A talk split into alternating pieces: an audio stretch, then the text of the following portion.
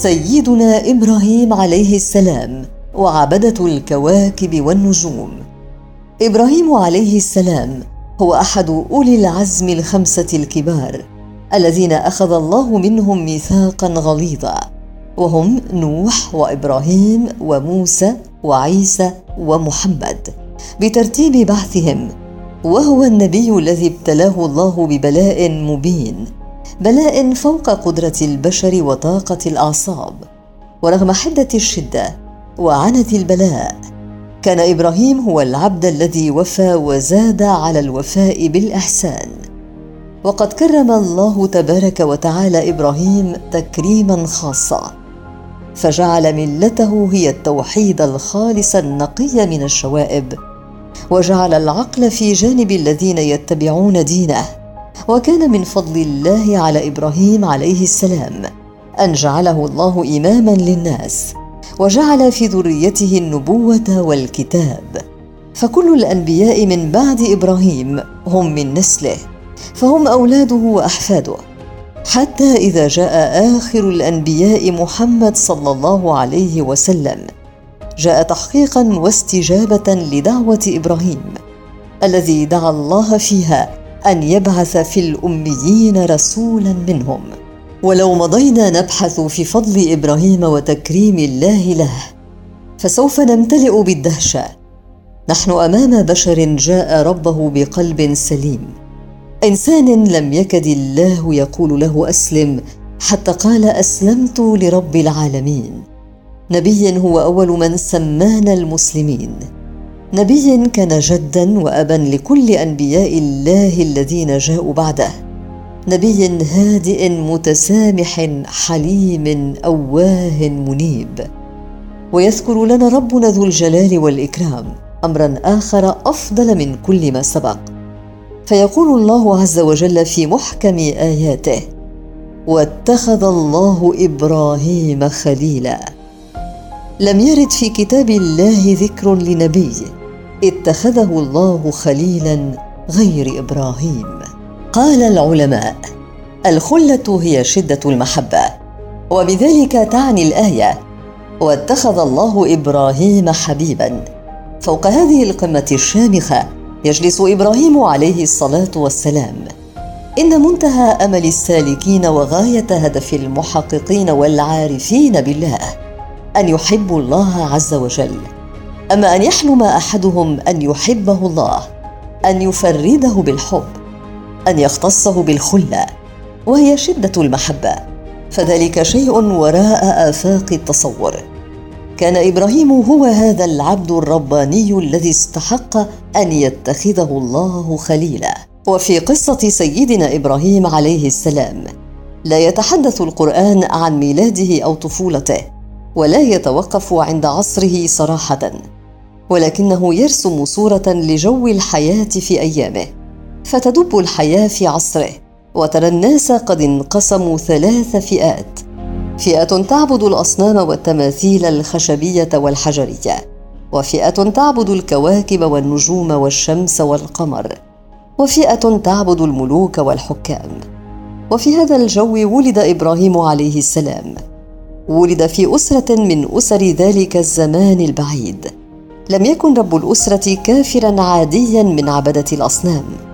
كان كافرا متميزا يصنع بيديه تماثيل الآلهة. وقيل أن آباه مات قبل ولادته فرباه عمه. وكان له بمثابة الأب. وكان إبراهيم يدعوه بلفظ الأبوة. وقيل أن آباه لم يمت.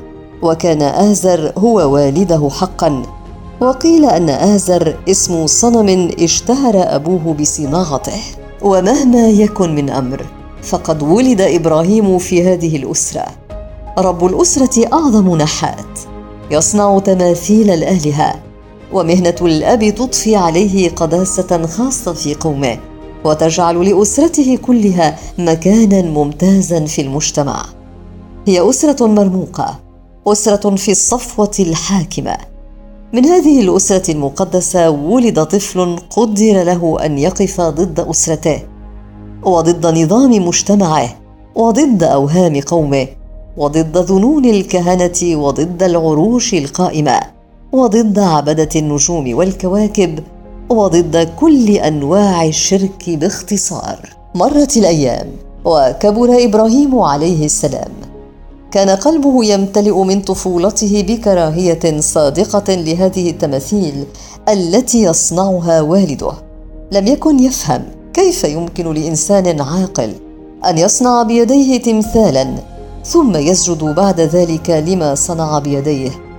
لاحظ إبراهيم أن هذه التماثيل لا تشرب ولا تأكل ولا تتكلم ولا تستطيع أن تعتدل لو قلبها أحد على جنبها. كيف يتصور الناس أن هذه التماثيل تضر وتنفع؟ قرر إبراهيم عليه السلام مواجهة عبدة النجوم من قومه فأعلن عندما رأى أحد الكواكب في الليل أن هذا الكوكب ربه ويبدو أن قومه اطمأنوا له وحسبوا أنه يرفض عبادة التماثيل ويهوى عبادة الكواكب. وكانت الملاحة حرة بين الوثنيات الثلاث. عبادة التماثيل والنجوم والملوك. غير أن إبراهيم كان يدخر لقومه مفاجأة مذهلة في الصباح. لقد أفل الكوكب الذي التحق بديانته بالأمس وإبراهيم لا يحب الآفلين. فعاد إبراهيم في الليلة الثانية يعلن لقومه أن القمر ربه. لم يكن قومه على درجة كافية من الذكاء. ليدركوا أنه يسخر منهم برفق ولطف وحب. كيف يعبدون ربا يختفي ثم يظهر؟ يأفل ثم يشرق. لم يفهم قومه هذا في المرة الأولى فكرره مع القمر. لكن القمر كالزهرة كأي كوكب آخر يظهر ويختفي. فقال إبراهيم عندما أفل القمر لئن لم يهدني ربي لأكونن من القوم الضالين. نلاحظ هنا أنه عندما يحدث قومه عن رفضه لألوهية القمر فإنه يمزق العقيدة القمرية بهدوء ولطف. كيف يعبد الناس ربا يختفي ويأفل؟ لئن لم يهدني ربي يفهمهم أن له ربا غير كل ما يعبدون غير أن اللفتة لا تصل إليهم. ويعاود إبراهيم محاولته في إقامة الحجة على الفئة الأولى من قومه عبده الكواكب والنجوم. فيعلن أن الشمس ربه لأنها أكبر من القمر. ما إن غابت الشمس حتى أعلن براءته من عبادة النجوم والكواكب. فكلها مخلوقات تأفل. وأنهى جولته الأولى بتوجيهه وجهة للذي فطر السماوات والأرض حنيفا. ليس مشركا مثلهم. استطاعت حجة إبراهيم عليه السلام أن تظهر الحق وبدأ صراع قومه معه. لم يسكت عنه عبدة النجوم والكواكب. بدأوا جدالهم وتخويفهم له وتهديده. ورد إبراهيم عليه السلام عليهم فقال أتحاجون في الله وقد هداني ولا أخاف ما تشركون به إلا أن يشاء ربي شيئا. وسع ربي كل شيء علما. أفلا تتذكرون؟ وكيف أخاف ما أشركتم ولا تخافون؟ ولا تخافون أنكم أشركتم بالله ما لم ينزل به عليكم سلطانا. فأي الفريقين أحق بالأمن إن كنتم تعلمون؟ لا نعرف رهبة الهجوم عليه ولا حدة الصراع ضده ولا أسلوب قومه الذي اتبعه معه لتخويفه. تجاوز القرآن هذا كله إلى رده هو. كان جدالهم باطلا فأسقطه القرآن من القصة. وذكر رد إبراهيم المنطقي العاقل. كيف يخوفونه ولا يخافونهم؟ أي الفريقين أحق بالأمن؟ بعد أن بين إبراهيم عليه السلام حجته لفئة عبدة النجوم والكواكب استعد لتدعيم حجته لعبدة الأصنام. أتاه الله الحجة في المرة الأولى كما سيؤتيه الحجة في كل مرة.